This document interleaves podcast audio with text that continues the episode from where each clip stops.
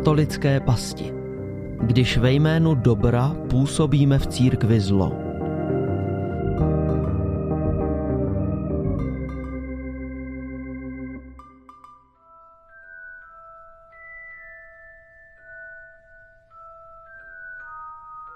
Harry Potter, tetování, masáže, yoga nebo některé hudební kapely. Jsou to přístupové cesty pro ďábla nebo v celku neškodné věci, kterými se v církvi vzájemně děsíme a možná i manipulujeme. Další díl našeho seriálu věnujeme právě této problematice. Může do nás skrze tyto věci vstoupit zlý duch? Měli bychom se něčeho vyvarovat, nebo je to zbytečné strašení? A jak se naučit rozlišovat, abychom nebyli příliš úzkostliví, ale zároveň zůstali pozorní vůči zlu? Jak jsi z toho ďábla jako malá představovala? Mm, takový velký děsivý škaredý obličej. A měla jsi třeba někdy sen o něm? Nebo... Jo, hodně často. Fur hodně často. Vždycky se mě snažil nějak, eh, nějakým způsobem jako chtít.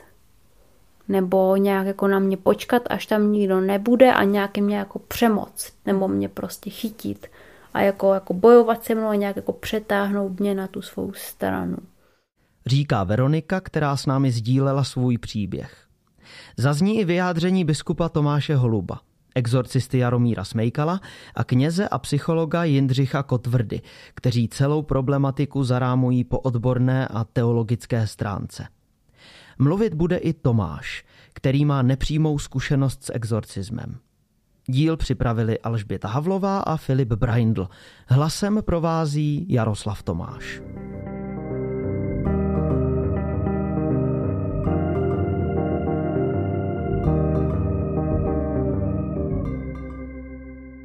Moji obě rodiče pocházejí eh, z nevěřících rodin mm-hmm. a vlastně uvěřili na výšce v takovém tom hnutí, jako které bylo hodně radikální a říkalo lidem prostě, jak mají žít v hodně oblastech svého života. Třeba má ho se hodně být zdrženlivý v takovém tam třeba fyzickém kontaktu, když už někdo spolu jako chodí, takže třeba chození za ruky, no takový sporný, jo, a takový prostě úplně, no dávat někomu pusu, no hodně jako sporný a že to může být jako ohrožující a na všechno byl takový nějak jako vyhraněný názor. Mm-hmm. Takže oni z toho pak hodně čerpali, pak ti uh, pak ti moji rodiče přešli nějakým způsobem jako ke katolíkům, ale vlastně mojí mamce tento jako pohled hodně zůstal doteď na hodně oblastí života, že prostě takhle to má v každém případě být a takhle to v žádném případě nemá být. Bylo tam kromě uh, toho trestajícího pána Boha třeba i uh, jako řeč o ďáblu? Že by tam na, na tebe, když budeš dělat nějaké věci, které mm-hmm. dělat nemáš, mm-hmm. tak že by na tebe mohl mít vliv právě ten zlej? Mm-hmm. To určitě jo a by, týkalo se to hodně oblastí života, že vlastně jsme potom měli strach spoustu věcí dělat, jakože například uh, když půjdete na masáž, tak je možnost, že někdo tam bude jako do toho přidávat právě nějaké svoje jako mm, já nevím, působení nebo tak, nebo že bude jako spojený s tím zlým a bude to na vás předávat. Mm-hmm. Když budete na tetování, bude na vás ten člověk do vás vlastně předávat nějakého zlého ducha. Když budete poslouchat tyto písničky, když budete se dívat na tyto filmy, nějakým způsobem do vás jako vstoupí právě jako ten, ten zlý duch. A myslím si, že takhle to to právě je a že, že se toho jako musím nějak vyvarovat a bát a že když nějakým způsobem v tom udělám něco jako špatně na špatnou stranu, takže právě do mě jako ten ďábel vejde a bude mě nějak špatně, hmm. špatně ovlivňovat. Bylo to třeba spojené s, s úzkostí nebo se strachem? Já jsem to právě dost úzkostlivě dodržovala. Všechno, co se mi řeklo, tak jsem dodržovala jakože jsem se tomu úplně důsledně vyhýbala až do úplných jako extrému, ať se s něčím takovým nepotkám, ať mě to jako špatně neovlivní. Mm-hmm. Co právě se týká třeba toho příkladu, že když se budu dívat na Harryho Pottera, tak hrozí, že budu nějaká jako posedlá tím zlým duchem. Takže vlastně jsem jako nějak slíbila mm, jako mamce nebo tak, že jako to nebudu dělat. Takže když třeba jako kdyby mo, uh, moje třída šla na prvním stupni základní školy jako do kina na Harryho Pottera a já jsem říkala, že tam nechci jít a právě mi řekli jako ti učitelé, že to není možné, že tam prostě jdou všichni, takže jako nemůžu zůstat té škole, takže prostě tady ta možnost jako není. Takže vlastně jsem tam teda šla, že mě jako, jsem tam seděla prostě na tom místě v tom kině před tím plátnem, ale prostě celé ty asi dvě a půl hodiny jsem se prostě dívala jak kdyby dolů a ani jednou jsem se prostě nepodívala na to plátno co mi prostě bylo třeba 9 let. Takže prostě ani jednou jsem se na to nepodívala, protože jsem myslela, že by to bylo jako něco špatného. Takže prostě strak, strašně striktně jsem to dodržovala ve všech prostě oblastech života a dělám správné věci. Já jsem chodila uh, vlastně na katolickou školu, kde normálně jako kněz měl přednášky na téma a pouštěl prezentace, co nemají katolíci dělat, třeba výčet kapel, které nemají poslouchat. A potom tam pouštěl různé jako úryvky vlastně těch písní, které jsou ty na základě čeho je to jako určené. Co třeba byla právě ta kapela Kiss, že jo, protože jsou nějak jako pomalovaní a teď tam mají ty ohně a tak a, a nějaké ty písničky jsou takové, že že si to vlastně lidi v církvi vykládají tak, že to je to nějak orientované k tomu ďáblu, že ho nějak vzývají nebo tak. Mm-hmm. Takže to se vlastně jako nesmělo jako poslouchat. A já, když jsem potom tohle mi říkal ten kněz, jako na té přednášce, já jsem potom s tím došla domů, říkala jsem to mamce, tak vlastně můj taťka jako musel sundat vlastně si jako plagát kisů, co měl vyvěšený prostě v dílně, protože to byla jeho nejbližší kapela prostě a byl na koncertech a tak si musel sundat, protože to prostě jako zakázané poslouchat a tak.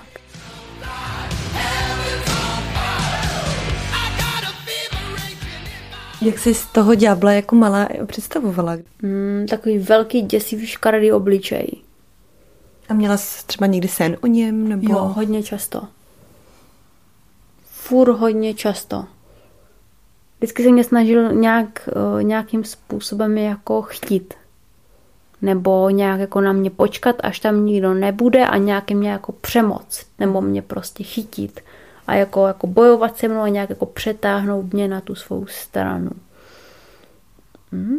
Ale myslím, že to většinou jako dopadalo tak, že právě jako nemohl že, že tam jako byl ten se mnou ten pán Bůh a že mě ochránil. Mm-hmm. Ale byl takový nepříjemný, protože byl takový škaredý.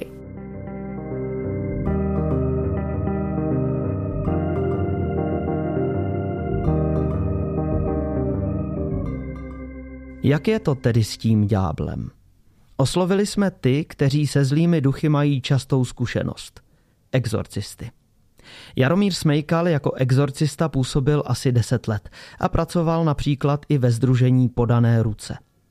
Navštívili jsme jej na Staré faře v Kurdějově, kde jakoby se od 90. let, kdy sem jezdili na víkendy lidé se závislostí, zastavil čas. Jak dlouho jste působil vlastně jako exorcista? Hmm, kolem deseti let, nevím přesně. A jak dlouho už teďka to uh, neděláte? A do doby, kdy byl ten covid, nějak začátek, ty, ty, ty covidy tady, uh-huh. tak, tak ty doby se, se, se to jako stoplo a pak už nebyl čas na to se tím víc zabývat i, i, i pro biskupy. Jo, takže vlastně v té době proběhla ta výměna těch exorcistů. Tak, tak. Uh-huh. Z vaší zkušenosti, když jste uh, vlastně působil jako exorcista, když člověk začne brát homeopatika nebo bude cvičit jogu nebo prostě se bude poslouchat něco, co by neměl, tak uh, znamená to, že je tedy otevřen hned zlým duchům, ďáblovi? To, co jste jmenoval, jsou přístupové cesty pro zlýho, aby mohl do mého života vlastně nějak více zasáhnout. Jo, ale, ale v, zásadě, v zásadě otevírám cestu zlému duchu každým hříchem. Když podlehnu pokušení, tak otevírám cestu zlému duchu do svého života. Jo, a to, to, to, co jsme zmínili, tak je oblast, nebo co jsme v těch otázkách, je oblast okultní, okultismu.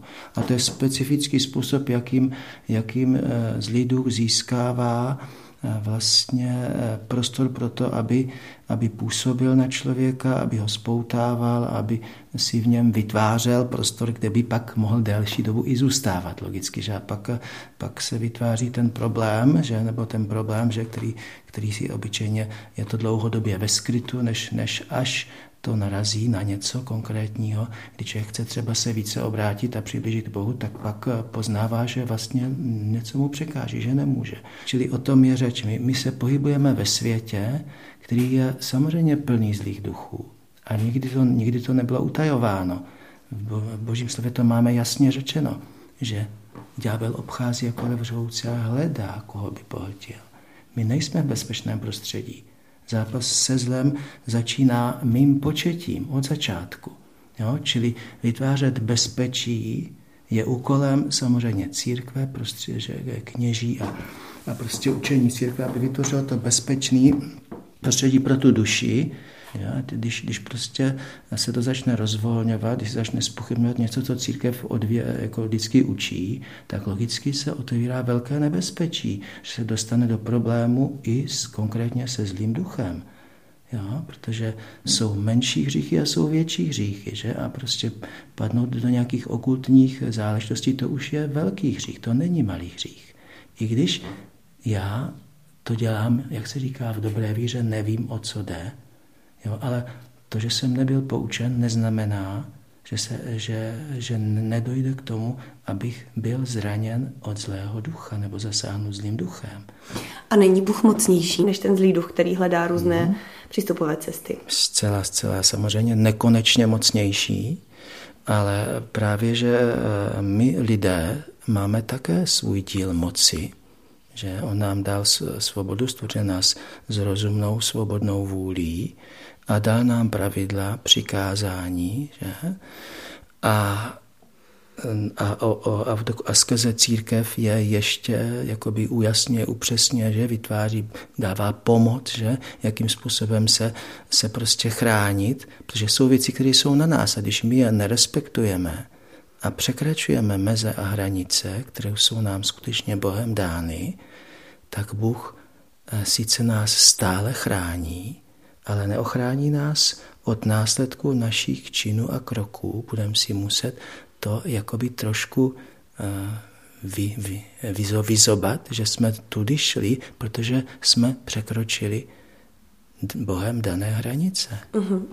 A když zmiňujete hranice, tak já si představím desatero um, a přemýšlím, jaká, jaké další hranice to jsou. Třeba například Eh, když se bavíme třeba o těch konkrétních věcech, jako je, zmiňujete homeopatii, eh, nebo jsme se bavili o sledování Harryho Pottera, nebo poslouchání nějaké hudby, cvičení jogy, tak eh, tohle jsou hranice, které určil Bůh, anebo třeba je to napsáno v katechismu, nebo jsou to nějak spíš zkušenosti některých kněží, že tohle není dobré dělat? Samozřejmě jsou to hranice, které určil Bůh. Katechismus to objasňuje, že abychom, abychom tomu rozuměli.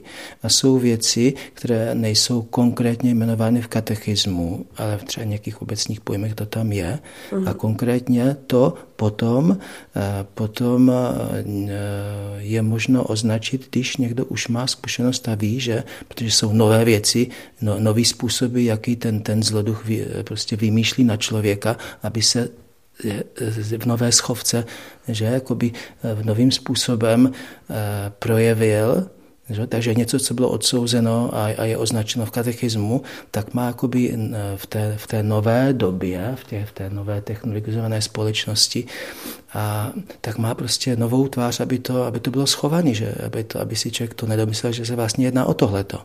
Jo? A taky tady byla řeč o té joze, tak jako yoga je prostě jiné náboženství. Jo? Takže to je prostě odpad od víry, když začnu cvičit jogu v podstatě. Jo? A, ty, přitom tím... a i, i když je to normální cvičení? Normální cvičení, yoga není normální cvičení, to je prostě ten omyl. Yoga mm. není normální cvičení.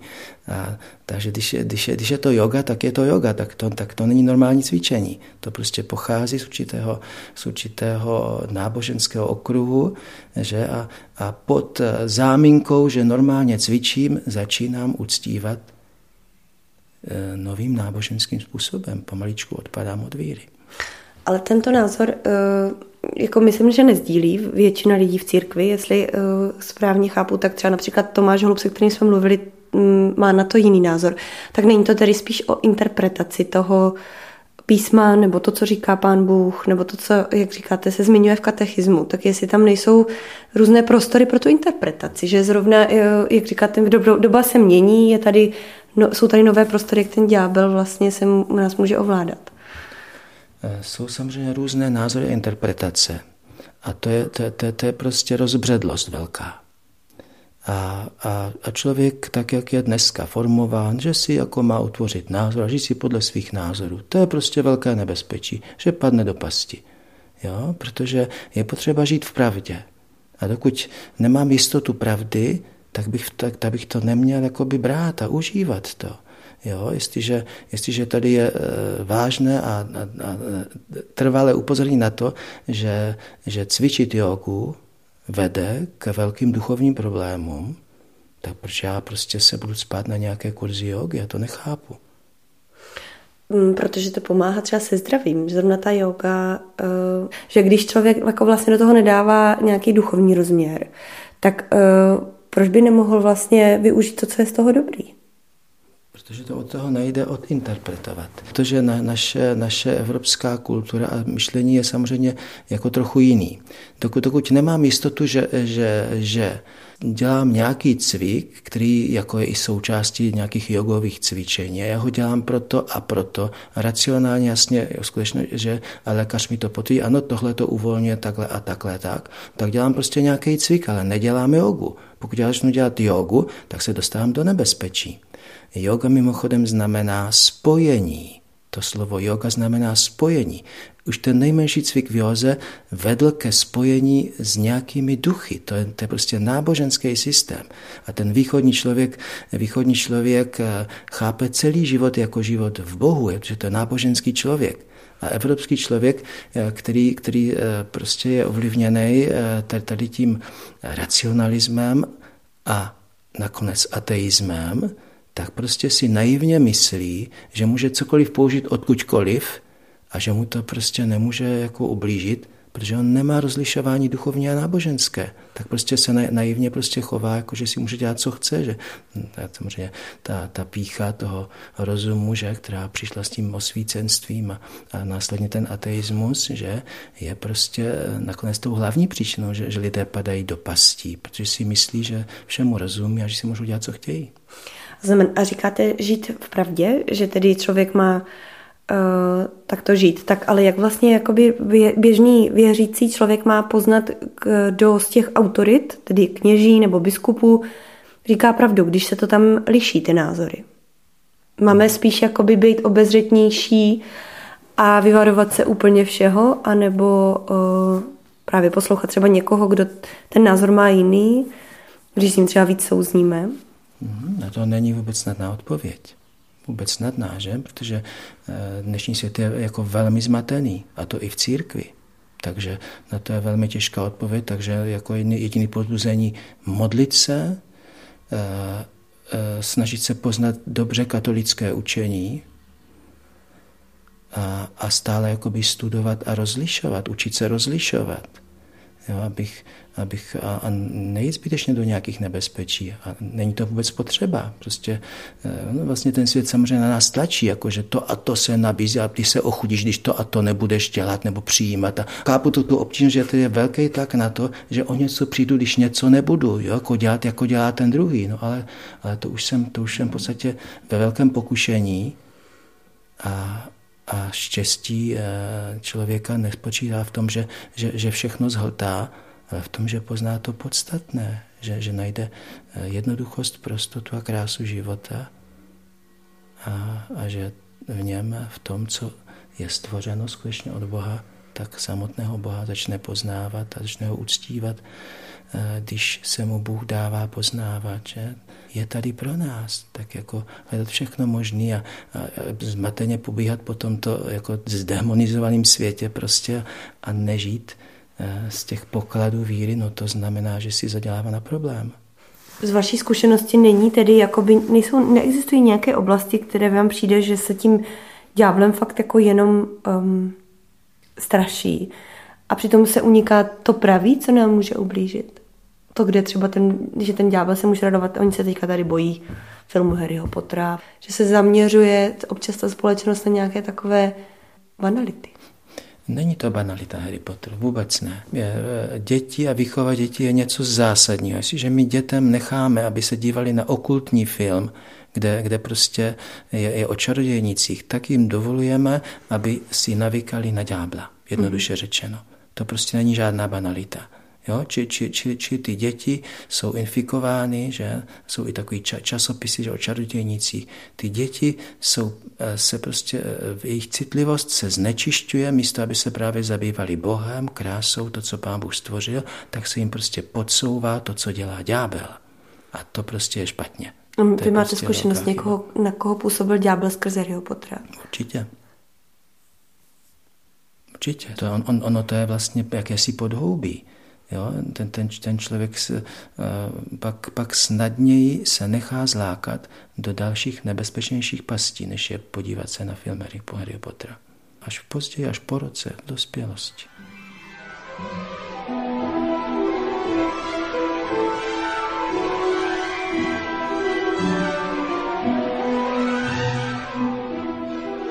Jak rozlišit zlo? Se stejným dotazem jsme se obrátili i na plzeňského biskupa Tomáše Holuba. Volné okno ve svém kalendáři měl ale pouze při přejezdu autem po dálnici do Prahy, takže omluvte sníženou kvalitu zvuku.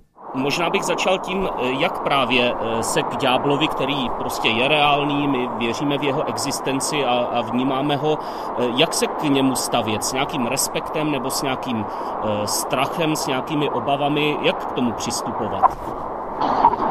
Já myslím, že je potřeba dvojí přístup. Brát ho vážně, to není žádný čertík, a na druhé straně se ho nebát, protože jsme na straně silnějšího, což je Kristus ukřižovaný a skříšený. Tahle ta základní rovina realističnosti, která ale ví, že stojí na straně vítěze, je postoj křesťana, tak jako to mluví Bible. Hmm.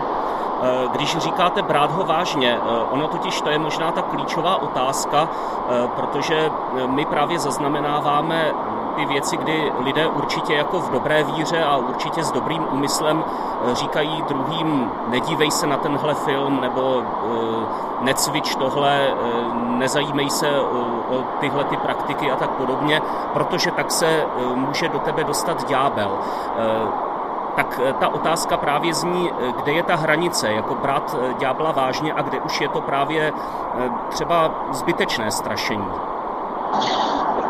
Já myslím, že na tuto otázku není nějaká všeobjímající odpověď, která by zahrnula všechny konkrétní situace.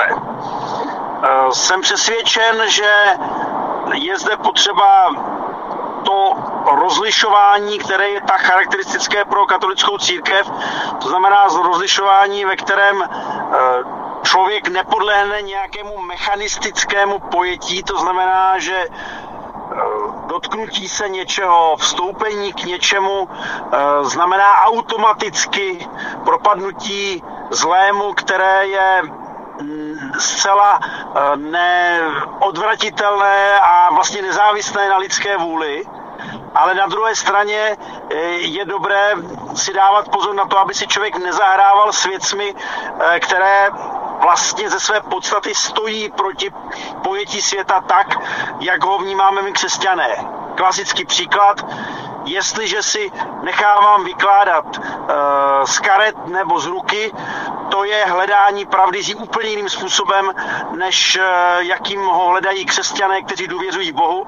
A s tím letím si zahrávat opravdu uh, je něco, co je na hraně uh, reálného nebezpečí. Hmm. Eh, Děkuji za tenhle příklad eh, a jak jste říkal, nelze to vzít eh, všeobecně, tak možná právě na některých příkladech, které se objevují, co třeba takový Harry Potter a filmy tohoto typu, kde se objevuje nějaký čarodějnický prvek, dejme tomu, jak to brát právě? Jako radši se držet zpátky už od začátku, anebo prostě není na tom nic, když se člověk na to podívá, udělá si obrázek sám.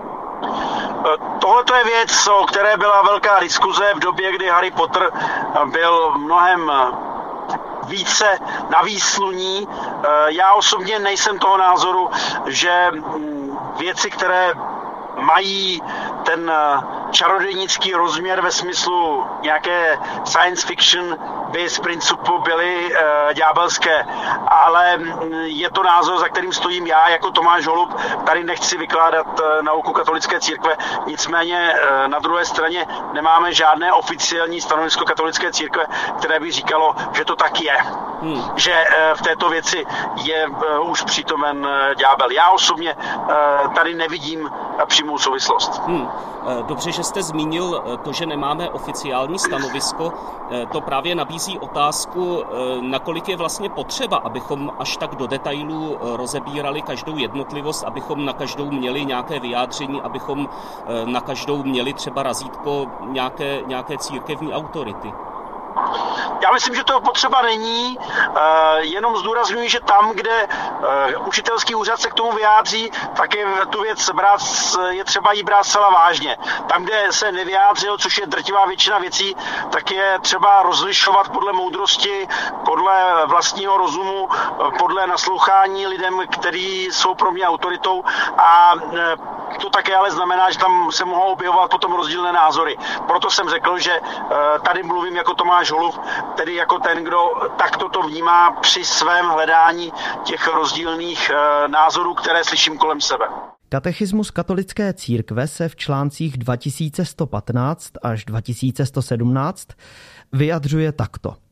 Vyhrazuje se proti horoskopům, věštění budoucnosti a okultismu, proti každé nezdravé zvědavosti, jak stojí v katechismu doslova. Cituji dále. Je třeba odmítat všechny způsoby věštění. Vzývání satana nebo zlých duchů, vyvolávání mrtvých nebo jiné praktiky, o nichž se neprávem soudí, že odhalují budoucnost. Všechny praktiky magie a čarodějnictví, kterými člověk zamýšlí podrobit si skryté síly, aby mu sloužily, a tak dosáhnout nadpřirozené moci nad bližním, byť by to směřovalo i k jeho uzdravení, závažně odporují ctnosti zbožnosti. Také nošení talismanů je hodno pokárání. Věštění nebo magie se často užívá ve spiritismu. Proto církev věřící před ním varuje. Uchylování se k takzvaným přírodním léčebným metodám nesmí vést ani ke vzývání zlých mocností, ani ke zneužívání důvěřivosti druhých.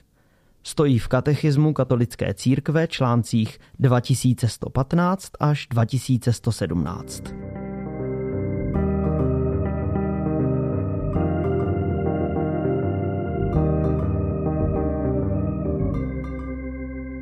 Zpátky k Veroničině příběhu.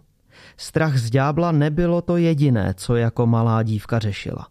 Během dospívání u ní hrála roli i přísná křesťanská výchova. Do té doby, co si třeba na základní škole, tak to není nějaké složité vlastně dodržovat.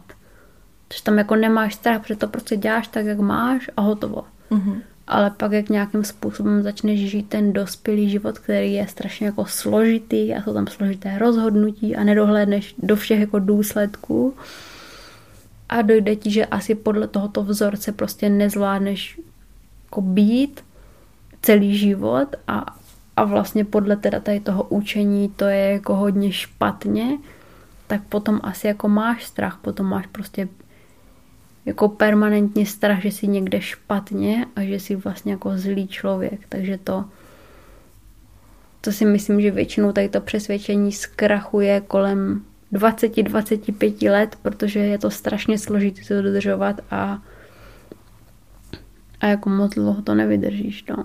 A vzpomínáš na tu dobu, kdy to právě jako se začalo nabourávat tady ten zajetý systém toho dodržování těch všech pravidel? No tak um, ten okamžik nastal, kdy jsem právě takto strašně striktně dodržovala všecko, co mám a naprosto jsem se snažila, aby všichni teda kolem mě byli šťastní a aby prostě to bylo tak, jak to má být přesně podle těch tabulek. A dostala jsem se skrz to úplně prostě špatně, protože jsem zjistila, že že jsou vdaná za někoho, koho nemiluju a vlastně s kým ani jako nemám být, jenom se strašně snažím, aby všichni kolem mě nebyli smutní, naštvaní, nešťastní a vlastně dělat všecko tak, jako jak mi to bylo jako nalinkované a jak mi to ostatní řekli. A dostala jsem se tak, že mm, do takového stavu, kdy jsem prostě každý den e, jako brečela a už jsem byla na tom hodně psychicky špatně a zjistila jsem, že buď to se jako tomu vzepřu a trochu se zamyslím na tom, jak chci já a jak si myslím já, že je to správně a, a budu jednat uh, nějak jako jak si to já myslím a nebo se prostě utrápím a buď si něco udělám, nebo prostě se mi něco stane, nebo mě klepne a že se musím mezi tím rozhodnout. Takže to bylo poprvé, co jsem se rozhodla, že trochu záleží na tom, jak se mám já a trochu záleží na tom, co si myslím já a v čem je mně dobře a že to vlastně stojí za to jako hledat, v jakém životním stylu je mně dobře. A takže jsem se rozhodla podle toho jako jít. Takže jsem se vlastně jako odstěhovala a, a rozvedla, začala jsem řešit církevní rozvod a začala jsem jako nějakým způsobem se orientovat na, na sebe a na svůj, na svůj jako názor na, na pravidla v církvi. Na své štěstí. To mě nenapadlo, že, že na tom záleží do té doby. Vůbec. Co ti tehdy pomohlo jako k tomu, aby se z toho vymanila? No protože vlastně jsem jako fakt viděla, že buď já jako se utrápím, buď já teda umřu, a nebo to budu dělat tak, jak si myslím já, a teda do té doby jsem tady to chování viděla, jakože takhle to pán Bůh nechce a bude naštvaný a bude to totálně špatně a prostě skončím v pekle. A nějakým způsobem jsem zjistila, že vlastně když jednám tak, jak ať já jsem šťastná, jak já to chci, jak takovým směrem, jakým bych se já prostě chtěla v životě orientovat, tak vlastně jako to je správně a pán Bůh na mě nebude naštvaný a tak.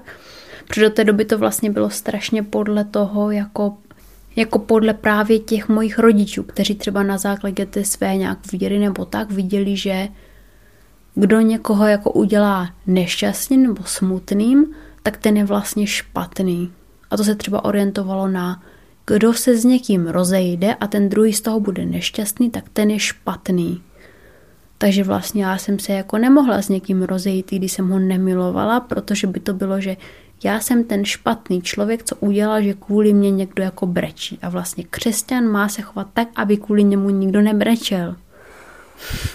A, aby se, a, a už vůbec ne, aby kvůli němu se chtěl někdo zabíjet, nebo aby kvůli němu jako někdo měl ve svém životě trápení. Takže já se mám chovat jako stále tak, aby se kvůli mě všichni usmívali vlastně tehdy jsem došla eh, do nové práce, mm, co bylo centrum vlastně, co pomáhalo jako lidem bez domova, závislým na alkoholu, nejvíce jako vyhozeným ze všech jiných služeb, co mají všude jinde zákaz, protože tam udělali bordel a někoho zmlátili. Úplně nejhorší lidi, co nikde jako nechcou. A tam jsem potkala kolegy, co vlastně Mm, dobrý lidi, často, často se špatnýma zkušenostma za sebou v životě, co si právě prošli hodně těžkýma jako situacema, zvládli se nějak jako přizpůsobovat a tak, tak ti mě určitě jako hodně podrželi, ale jinak více-méně um, jenom to, že jsem byla s nima, ale jakože takhle, že bych se o tom s někým bavila, tak to moc ne, vlastně jsem jako na to byla sama, protože vlastně celá moje jako katolická komunita kamarádů a jako ode mě dala ruce pryč, vlastně moje rodina se se mnou jako nebavila, vlastně jsem se jako odstěhovala a vlastně jsem neměla jako kde bydlet. Tak, takže jako takhle jsem na to byla celkem sama. Těm kolegům jsem to řekla víceméně poprvé, až když jsem se odstěhovala a vlastně jsem neměla kde bydlet. Takže mě potom nechávali bydlet u sebe nějakou dobu. ale takhle jako mm, komunita mých katolických kamarádů a mé katolické rodiny prostě nějakou dobu se mnou přestala bavit, nebo se mnou bavili hodně hnusně. Po nějaké době se to zlepšilo, v té rodině ještě to jako pořád poznat, ale teď už se se mnou baví a nějakým způsobem, když mě potom viděli v nějakém hodně jako špatném psychickém stavu, tak potom jako taky uznali, že buď to, že tohle bylo jako jediná správná volba, že jinak by to dopadlo špatně, jinak bych se fakt jako utrápila nebo by se něco stalo. Tak na základě toho to potom jako nějakým způsobem uznali a vlastně skrz tu dobu jsem si našla jako jiné kamarády, kteří tu víru prostě berou jinak a kteří to nemají tak úplně striktně nastavené a více, více prostě jsou to často lidi, kteří si něčím prošli, kteří měli náročné dětství, kteří měli náročný jako vztahy s rodinou a prostě mm, jako nevidí to tak jako jednoznačně. No.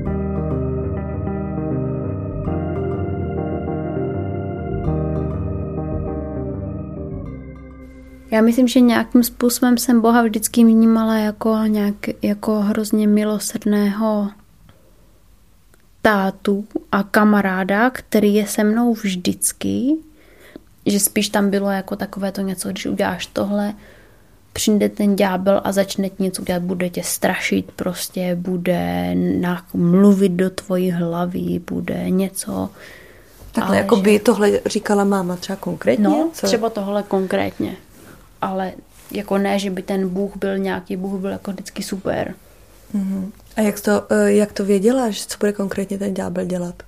No, protože to brala právě z různých takových, mm, co třeba říkají nějací uh, známí exorcisti nebo zkušenosti třeba ze svého okolí, když někdo právě říkal, že když jsem dělal tohle, tak se mi stalo tohle. Že třeba ti lidi říkají, jo, znám spoustu takových lidí, z kterých jsem vymítal toho ďábla, do kterých se dostala skrz koukání na Harryho Pottera.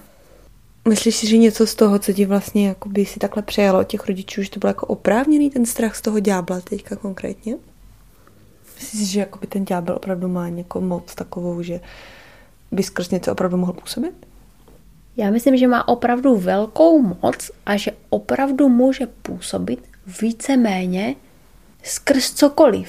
Ale ono záleží hodně na tom člověku, který tak v té chvíli jedná a v jaké je to situaci a za jakým to dělá účelem a co si o toho myslí a tak.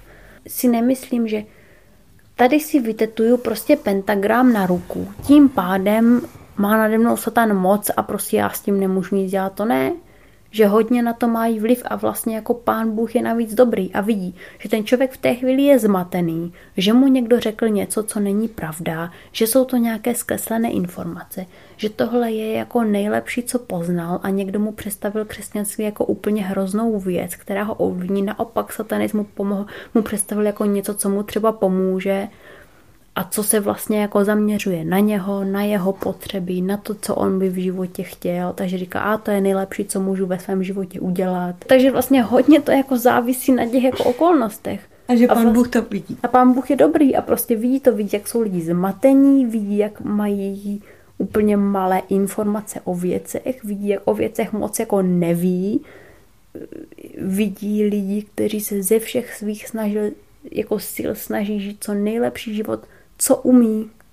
Prostě jak nejlépe to umí pro ostatní, pro druhé, prostě pro sebe. A prostě myslím si, že to vidí, myslím si, že vidí, jak jsme prostě jako lidi takový trochu hloupí a že prostě je s náma a že nás jako podpoří, že nás jako v tom nechá, že když někdo někomu jednou řekl nějakou úplně špatnou informaci a on prostě podle ní žije, tak to neznamená, že je prostě zatracený. Popisuje Veronika to, na co si přišla sama během různých životních zkoušek. Svůj pohled přidává i Jaromír Smejkal. A lidi, se kterými jste byl eh, v rámci toho exorcismu, tak dá se třeba nějak eh, dohledat nějaké spojitosti, eh, jak se jim stalo, že vlastně zrovna na ně ten ďábel působil víc? Jistě, že to je, to je součást té služby, že se dělá, tak jako to dělají lékaři, jakási diagnóza, že diagnostický rozhovory a, a hledá se. Takže na něco člověk postupně přijde tím, tím když se ptá, že, nebo když se vypráví ten příběh, že, a tím se už postup rozliší nějaká ta místa, kudy to slovo může, může vcházet nebo působit a, a postupně další věci se ukáží pak až při modlitbě, že? Když, a zase jako, že když samozřejmě to kontakt s Bohem, že který je nadpřirozený, on, on vidí všechno, že tak, tak postupně ukazuje, čím je potřeba se ještě zabývat, aby došlo ke, ke skutečnému očištění a osvobození. Mm-hmm. Kdy je třeba člověk posedlý tím ďáblem? Jak se to projevuje? Jsou základní čtyři, čtyři takové známky té, toho, že, že někoho můžeme eh, nebo máme jistotu, že je posedlý. Totiž, totiž problém, problém je v tom, že, eh, že odhalit posedlost eh, je také velmi obtížné. To souvisí s tím předchozím. On se schovává. My nevíme, že kolem nás, a to by vypadat jako strašení, chodí mnoho posedlých lidí. Ale to není vůbec poznat. To vůbec nepoznáme. Takže ty čtyři známky, to je jenom takové... Ty, ty, ty čtyři známky jsou o tom, pokud totiž to se projevuje až tam, kde ten člověk chce, chce se vymanit spolu ďábla. Z nějakého důvodu mu to do, začne docházet, tedy důvod je zase to, že se nějak přiblížil k Bohu, nebo, nebo že, ně, že takhle si ho Pán Boh už pomaličku přitahuje tak, eh, tak se zač, zač, začnou, začí, začíná se ten ďábel odkrývat, začíná se projevovat. To je začátek jeho porážky, když se začne projevovat. A jaké jsou teda ty čtyři známky toho? Mm, můžu je říct, pokud si je vzpomenu. Takže je, je, jedna je, je nadměrná síla, že, že toho člověka nelze udržet a že má prostě zjevně větší, projevuje větší sílu, než je jeho fyzická konstituce. Mluvení cizími jazyky, případně rozumění cizím jazyku, mluvím prostě, jo, či, či tady, tady, tady ten, ten projev jazykový, potom reakce na, na to, co je svaté, posvěcené, že, že, že, že prostě to nesnáší, že, že, že ho to třeba svěcená voda ho pálí a podobně, nebo posvěcené předměty. A ještě tam čtvrtý, obyčejně zapomínám ten čtvrtý, na poslední, čtvrtý znak posedlosti si Jaromír Smejkal vzpomněl až později. Je to znalost skrytých věcí. Působení ďábla viděl na vlastní oči Tomáš. Jeho rodiče v 90. letech spolu zakládali združení Podané ruce, které se věnuje lidem se závislostí. Živelný růst organizace, která stojí na křesťanských základech, zapříčinila to, že byl Tomáš jako dítě nechtěně přítomen exorcismu. Pamatuju si, že, že najednou jsme byli všichni v takové jako společenské místnosti, kde byl ten, ten kluk a s ním společně teda ten, ten pan Miles, ten, ten řekněme exorcista, nebo jak, jak, jak, jak mu říkat. A v podstatě tak nějak celá ta komunita těch lidí, nebo který se, nebo já nevím, jak jim říkat, no takový to, takový to začínající združení, no. Byl tam kněz, byli tam naši, bylo tam pár dalších lidí a byli jsme tam my jako děti. No byl jsem tam já, možná tam byli bratr, to si už úplně nepamatuju. No ale úplně přesně si pamatuju, jak to, jak to probíhalo, no. že vlastně všichni jsme na něj tak jako dali ruce, začali jsme se modlit a, a z toho, z toho kluka v podstatě možná vykoukl čert, no možná, že jo, možná, že jsem nakonec asi viděl čerta, no. A jak to vypadalo? No, bylo to hrozný. Bylo vidět, že se v něm tak jako něco pere. Že tak jako, že tak jako uh, začal sebou tak jako škubat, začal se tak jako bránit. A pamatuju si, že pak najednou se mu úplně jako změnil hlas, změnil se mu výraz jako ve tváři. A, a začal tomu, tomu Milesovi, tomu, tomu řekněme exorcistovi, tak mu začal nadávat. Ale jako dítě jsem to moc jako nechápal, až potom zprostředkovaně jakoby a z různých jako komentářů třeba rodičů a tak, tak vím, že mu nadával anglicky. A mu nadával jako perfektní angličtinou, takovou jako... A je pravda, že to vnímám, že to byla asi jako angličtina. Byl, jako jo, jako pamatuju si to, že to byl že to byl jako cizí jazyk. A od našich vím, že to byla prostě perfektní angličtina, ale byl to kluk, který vyrostl na ulici a anglicky umět prostě nemohl. Hmm. Tak jak je to možný? tak eh, v podstatě takhle to jako probíhalo chvíli, oni se tam tak jako tému nadával, my jsme se tak jako modlili, on něco říkal, bylo to takový jako dost intenzivní. Po nějaké době ten kluk usnul, spal dlouho, spal, třeba několik hodin a pak se probudil, nic si z toho nepamatoval. Mm-hmm.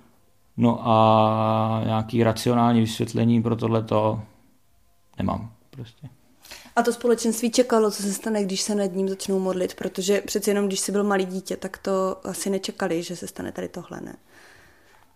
Já nevím, to byla taková, já nevím, já si tak jako, tak nějak to vnímám tak, že uh, že tenkrát tak jako šlo do všeho dost jako po hlavě a tak nějak se dost jako věřilo, že vlastně, že vlastně, když je to od Pána Boha, tak to přece nemůže ublížit, že tam přece, nebo já nevím přesně, jako proč, proč u toho jako byly děti, nebo já nevím, jak je to napadlo. Hmm. No a co ten klient podle tebe dělal, že uh, v sobě toho čerta mohl mít? No, uh, to jsem se pak dozvěděl taky jako v podstatě až jako po letech, že oni o něm věděli, že on, že on má podepsáno nějak jako smlouvu s ďáblem, že on se jako věnoval okultismu a jako dost ho fascinovaly tyhle ty věci. A tak asi jako proto. A byl teda závislý mimo jiný na pervitinu. Já myslím, že on tak jako bral všechno možný. A v té době, kdy byl v té komunitě, tak s tím asi chtěl nějak jako přestat, ale narazili na to, že tam je ještě nějaký jako vážnější, spíš jako duchovní problém, než jenom nějak jako závislost že tam bude ještě jako něco dalšího, tak já nevím, pak asi po nějakých po nějakých jako rozhovorech s knězem, tak se rozhodli pro něco takového, ale pak jsem se dozvěděl, jak se mu daří třeba tomu klukovi, nebo tak jako postupně, tak jako to mám. A myslíš, že mu to pomohlo? Nebo... No, nevím, v ten okamžik možná jo, ale uh, on uh, skončil špatně, teď už nežije, a vrátil se v podstatě na ulici v nějakou dobu. Měl, měl možná pár, co tak jako jsem se doslechl, tak měl pár takových jako světlejších období, ale, ale jako skončil špatně. No. A bál ses toho, když jsi byl uh, přítomný u toho okamžiku? Já jsem to spíš asi nechápal, já vlastně nevím. Takhle, to mám, takhle mám tu vzpomínku, no, že se v podstatě začal tvářit jinak, začal mluvit jinak, měl hlas takový jiný nebo já jsem přesvědčený, že jo, že tak jako, že z něj tak jako koukalo něco, co, co nebyl on prostě. Ty jsi potom pracoval s drogově závislými. E, myslíš, že ty drogy jsou něco, co skrz, um, skrz co má vlastně ten zlej nějaký přístup do toho člověka? Myslím si, že je to, že drogy jsou věc, která prostě ovlivňuje to, jak člověk vnímá svět kolem sebe. Spousta věcí, které kolem nás jsou a my je prostě nevidíme, protože třeba nemůžeme vidět z nějakého důvodu. A myslím si, že je docela možný, že když se někomu může stát, že když si vezme nějakou drogu, tak najednou vidí něco, co prostě tady kolem nás je, ale může najednou vidět to zlo, může najednou prostě. Určitě to je brána do, do, do, do jiného světa, do jiného vnímání. A myslím si, že by to člověk neměl, neměl nějak jako pokoušet, protože někomu se může stát, někomu nemusí, ale někomu se může stát, že ho to prostě natolik změní, že prostě už pak je strašně těžká jako cesta zpátky. No a jednou se mi stalo, že, že ten jeden klient, řekněme, takže si dal přede mnou. Prostě už to nějak asi nemohl vydržet, zrovna jsem nějak, zrovna jako něco měl, tak zrovna, a to bylo tak rychlý, že jsem na to jako nemohl v podstatě zareagovat, no prostě to jenom prostě vytáhl z kapsy, natáhl šup a už, už to prostě, už, už si to dával. A co si dal? Do ruky, myslím, že to byl pervitin tenkrát.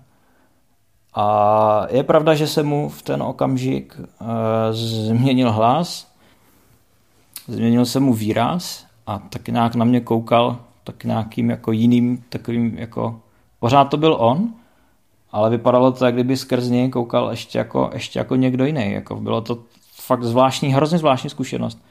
A hrozně mi to připomnělo uh, tu zkušenost tenkrát, jako když jsem byl dítě. No. Jakože opravdu to fakt, až by tomu člověk nevěřil, jak uh, strašně podobný to bylo. Sice mi nenadával, sice se se mnou jako v podstatě bavil normálně, ale nebylo to takový to, jak z filmu, že si někdo jako šlehne a teď se tak jako uvolní a teď jako je jako v pohodě. Vůbec. Najednou vypadal jak zlej člověk. Jo, prostě najednou, jak kdyby na mě koukal a nechci říct čert, ale prostě jako někdo, někdo jiný skrz něj. Fakt jako moc, moc zvláštní zkušenost. Hmm. Když o tom mluvíš, um, jak, jak na to jako vzpomínáš? Je to pro tebe něco, co bys třeba rád zapomněl? Nebo myslíš, že ti to nějak ovlivnilo? No, nevím, jako teď je den, teď se mi o tom mluví docela dobře, ale třeba vím, že Uh, nevím, někdy třeba máme takovou chvilku, že nevím, že žena občas vyzvídá, chce to třeba i to zajímá tyhle věci, tak vím, že třeba v noci se mi o tom mluví špatně a teď se mi třeba trochu jako třepe hlas, je to taková zkušenost jako, jako silná docela. No určitě mám jasno v tom, že vím, že zlo existuje. Uh, určitě uh, Těžko se něčemu věří, když člověk něco nemá, nějakou osobní zkušenost, ale když pak člověk něco na vlastní oči vidí, tak, tak je to jasný. Jako, já to viděl, tak proč bych tomu nevěřil. Ale víru v Boha to je takový zase jako jiný téma.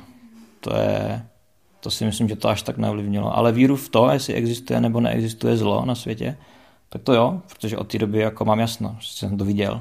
Mhm. To ti třeba dosvědčila jednou i jedna žena, kterou si potkal. Byla kolegyně v práci. Kolegyně v práci? To se mi takhle jako koukla, takhle se na mě podívala a říkala, ty jsi viděl, nebo něco podobného, no. Já vím, že jako dělala takový jako do takových okultních trošku to a, že, a jako bylo to takový jako zvláštní, že ona pravděpodobně myslela jako, že no já vlastně nevím, co myslela, ale jako tak nějak jsem si to přeložil. To byla hrozně zvláštní situace, no, tak nějak jako si říkal to, že prostě ty, jako, že ty víš, jako ty jsi to viděl prostě, ty, ty jako úplně, ale, ale bylo to jako, já nevím, Ona ti vzala tu ruku? A takhle, no. Ona se mi jako dotkla, vzala mi takhle jako tu ruku, že se jako do ní podívá. Ale nevím vlastně, jestli se do ní podívala, jestli to nebylo jenom tím, že se mě jako dotkla. To bylo taky celý jako zvláštní, no, jako, jako ty jsi viděl. Nebo, jako, nebo ty, ty víš, nebo já už přesně nevím co, ale prostě úplně v ten okamžik mi úplně jako trklo, že prostě myslí tohle a byla taková trošku čarodějnice, no, takže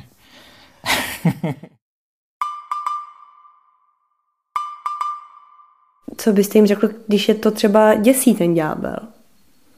No. Máme mít z ďábla strach? Ano i ne. Zase není jednoznačná odpověď. Samozřejmě, že, samozřejmě, že máme mít především strach z hříchu. Uh-huh. A potom, když, když řešíš, tak pak měj strach aspoň z ďábla, protože ďábel tě může uvrhnout do pekla strhne tě do pekla. Samozřejmě, že to je na místě mít pak takový strach.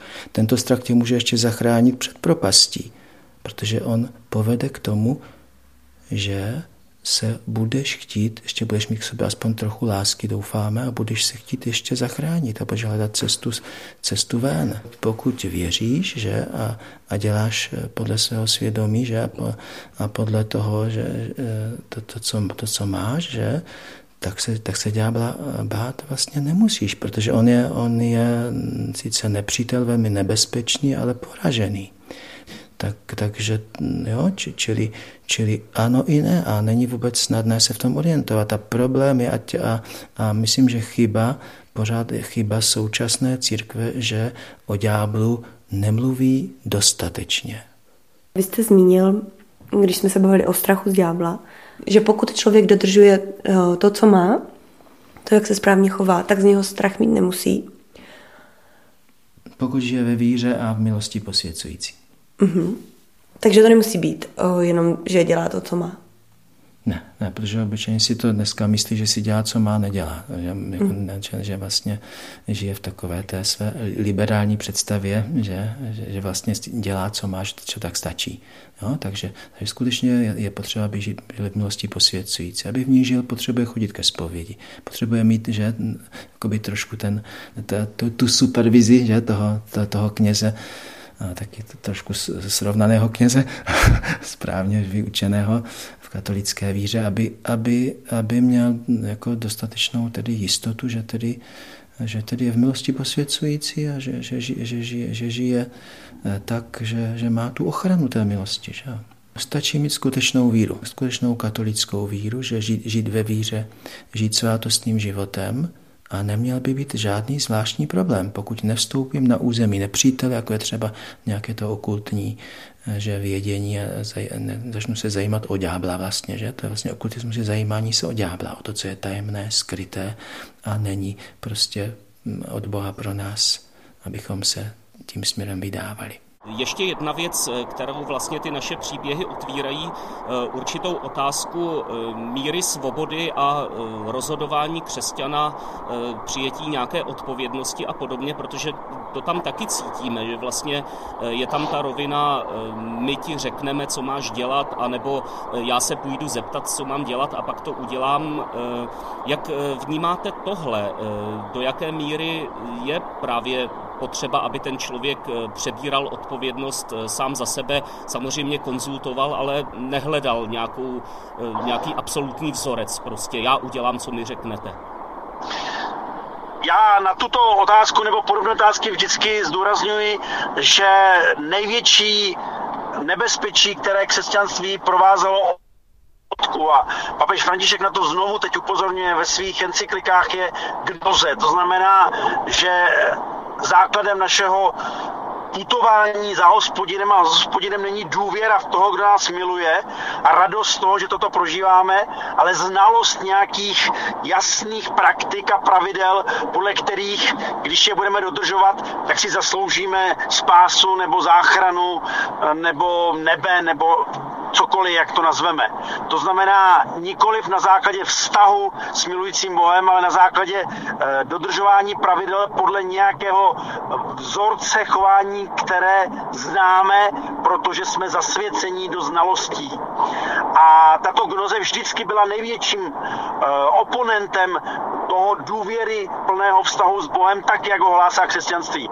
A mnohdy tyto věci, které právě eh, tak zasvěceně mluví o tom, že vědí, kde, co je špatně, tak jakoby nasávali minimálně ducha gnoze a tím pádem jdou z podstaty proti tomu, eh, co charakterizovalo křesťany na začátku, když se vnímali jako pistici, jako ti, kteří důvěřují a věří a de- byli ochotní se distancovat od těch, kteří byli elitou té společnosti minulosti a byli ty gnostici, ti, kteří věděli. Tak uh, myslím, že tohle je důležité zdůraznit a dávat si na to pozor. Říká Tomáš Holub, plzeňský biskup a vojenský kaplan. Názory na to, jakých činností bychom se jako křesťané měli raději vyvarovat, se i v církvi různí. Všichni se ale shodují na tom podstatném. Je lepší směřovat svůj pohled na Boha než na ďábla. Rozlišování je potom už na každém z nás. K tomu nás povzbuzuje i psycholog a kněz Jiří Kotvrda. Řekněme náplní nebo podstatou křesťanství je následování Krista, napodobení jeho postojů a trávit čas eh, snahou o následování Krista podle mě mm, by bylo daleko užitečnější, než trávit čas hledáním, jak se vyhnout jeho protivníkovi. Zdá se mi, že eh, nalezení konkrétních cest potom může znamenat, že když bych se těmto cestám vyhnul, tak jsem v pořádku. Eh, podle mě ďábel je rafinovanější než to, jak my bychom si mysleli, že mu můžeme zamezit nebo že ho můžeme najít. Já sám bych asi nešel úplně cestou eh, vyhnout se ďáblovi tím, že se vyhnu určitým věcem nebo určitým praktikám nebo cvičením nebo hudebním skupinám. Vlastně je křesťanské a řekněme jezuitské nebo Ignácem z Loyoli znovu objevené večerní Eh, podívá, rozlišování toho, co se stalo přes den a hledání toho, kde, kde v mém všedním dni se objevil Bůh v nějakém setkání nebo, nebo v nějakém pohledu v přírodě nebo eh, v nějaké radosti z práce a tak dál. Teď mě právě napadlo něco podobného, no, že jako tolik eh, zkoumáme, jestli v tomhle nebo v onomhle není, není ďábel, si bychom minimálně stejnou, ba spíše větší pečlivost měli věnovat tomu, kde eh, je tady Bůh a, a co, mi, co mi říká a tak dále. Ano, vlastně, když se setkávám s lidmi v duchovním doprovázení, tak je to v podstatě základní otázka. Kde za poslední měsíc od minulého setkání se ve tvém životě projevil Bůh jeho stopa a často bývá docela dost práce to boží působení objevit a hledat je.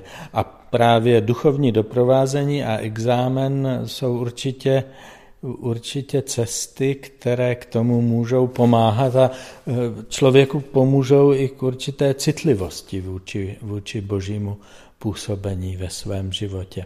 A možná, že nepřímo tato citlivost vůči božímu působení může člověka také vést k tomu, že, že mm, zakusí nebo ucítí působení božího protivníka. Rozlišování vlastně má být skutečně ponecháno na křesťanu, aby se to učil a aby v tom rostl. A já jako doprovázejícímu samozřejmě můžu pomoci a, a jsem ochoten pomoci. Ke svobodnému rozhodování si nakonec došla i Veronika. Ale ty máš teďka tetování. No, hodně. Nevím teďka ani kolik. Pět, šest. Pamatuješ si na to první, když jsi rozhodla se udělat? pamatuju si na to první. Nebojíš se, že vlastně skrz to, skrz to nějak vstoupil do tebe něco zlýho? Nebojím. Prostě myslím si, že takové hodně špatné situace, kdy prostě člověk je na pokraji svých sil, je zoufalý, má úzkosti, má uh, sebevražedné myšlenky a tak všecko, by reálně nemohl zvládnout sám. Myslím si, že opravdu tam se mnou byl ten Bůh, takže vlastně mu jako věřím a myslím si, že v takových hodně na hovno situacích mě ochrání a mám s ním opravdu takovou zkušenost. Takže si myslím, že ať už si dám nějaké tetování nebo nedám, že na tom celkem jako nezáleží, protože prostě vím, že ten Bůh je mocný a že bez něho prostě už jsem v blázinci nebo už se zabiju. Takže myslím, že nějaké tetování to nějak jako nezmění, že ten Bůh je jako mocný a je v těch špatných situacích sem. A co na to maminka říkala, že máš tetování? Uh, ona se k tomu dlouho nevyjadřovala a dělala, že to nevidí, aby nemusela říct, že to je jako asi špatný.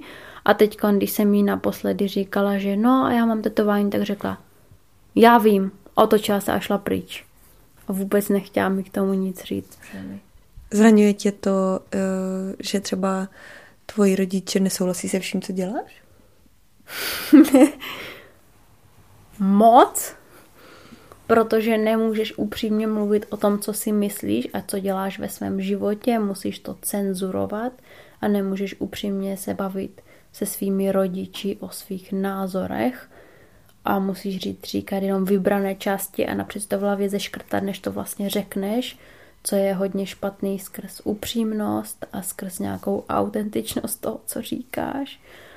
A, a hodně to narušuje ten váš vztah, když, ten, když vlastně tvoji rodiče odsuzují hodně věcí, co děláš ve svém životě a máš pořád pocit, když jsi s něma, že jsi špatný člověk, no tak to hodně naruší váš prostě vztah a nemůžeš jim říct upřímně, co třeba si myslíš nebo co prožíváš. A máte se rádi? Ano, máme se rádi, ale je tam nějaký ten pocit jako nesvobody no, v tom kontaktu. Cítíš se teďka dobře? teďka se cítím dobře a cítím se šťastně, protože dělám ty věci, které si myslím, že mě udělají pocit štěstí v životě. A vlastně mám pocit, že pán Bůh je se mnou, že je vedle mě, mám ten pocit každý den, celý den a každou noc, že prostě on je tam pořád se mnou a že mě má rád a že mě fandí a že jsou na správném místě. A mám pocit, že i se všema, se kterými se bavím, ať jsou to klienti nebo jsou to kamarádi, a že, že jako jim pomáhá, že je podporuje stejně jako mě. Takže určitě nemám pocit, že by nějaké jednání proti tady těm jako striktním pravidlům, které někdo vymyslel, bylo jako špatně. Uzavírá Veronika, které děkujeme za otevřenost. Díky patří i Tomášovi, Jaromíru Smejkalovi, Jindřichu Kotvrdovi a Tomáši Holubovi. Díl připravila Alžběta Havlová a Filip Braindl. Dramaturgicky vedla Hana Kašpárková. Zvukově upravil Antonín Kánský, hudbu složil Matěj Přikryl. V dílu byly použity ukázky písně kapely Kiss a z filmu Harry Potter. Hlasem provázel Jaroslav Tomáš.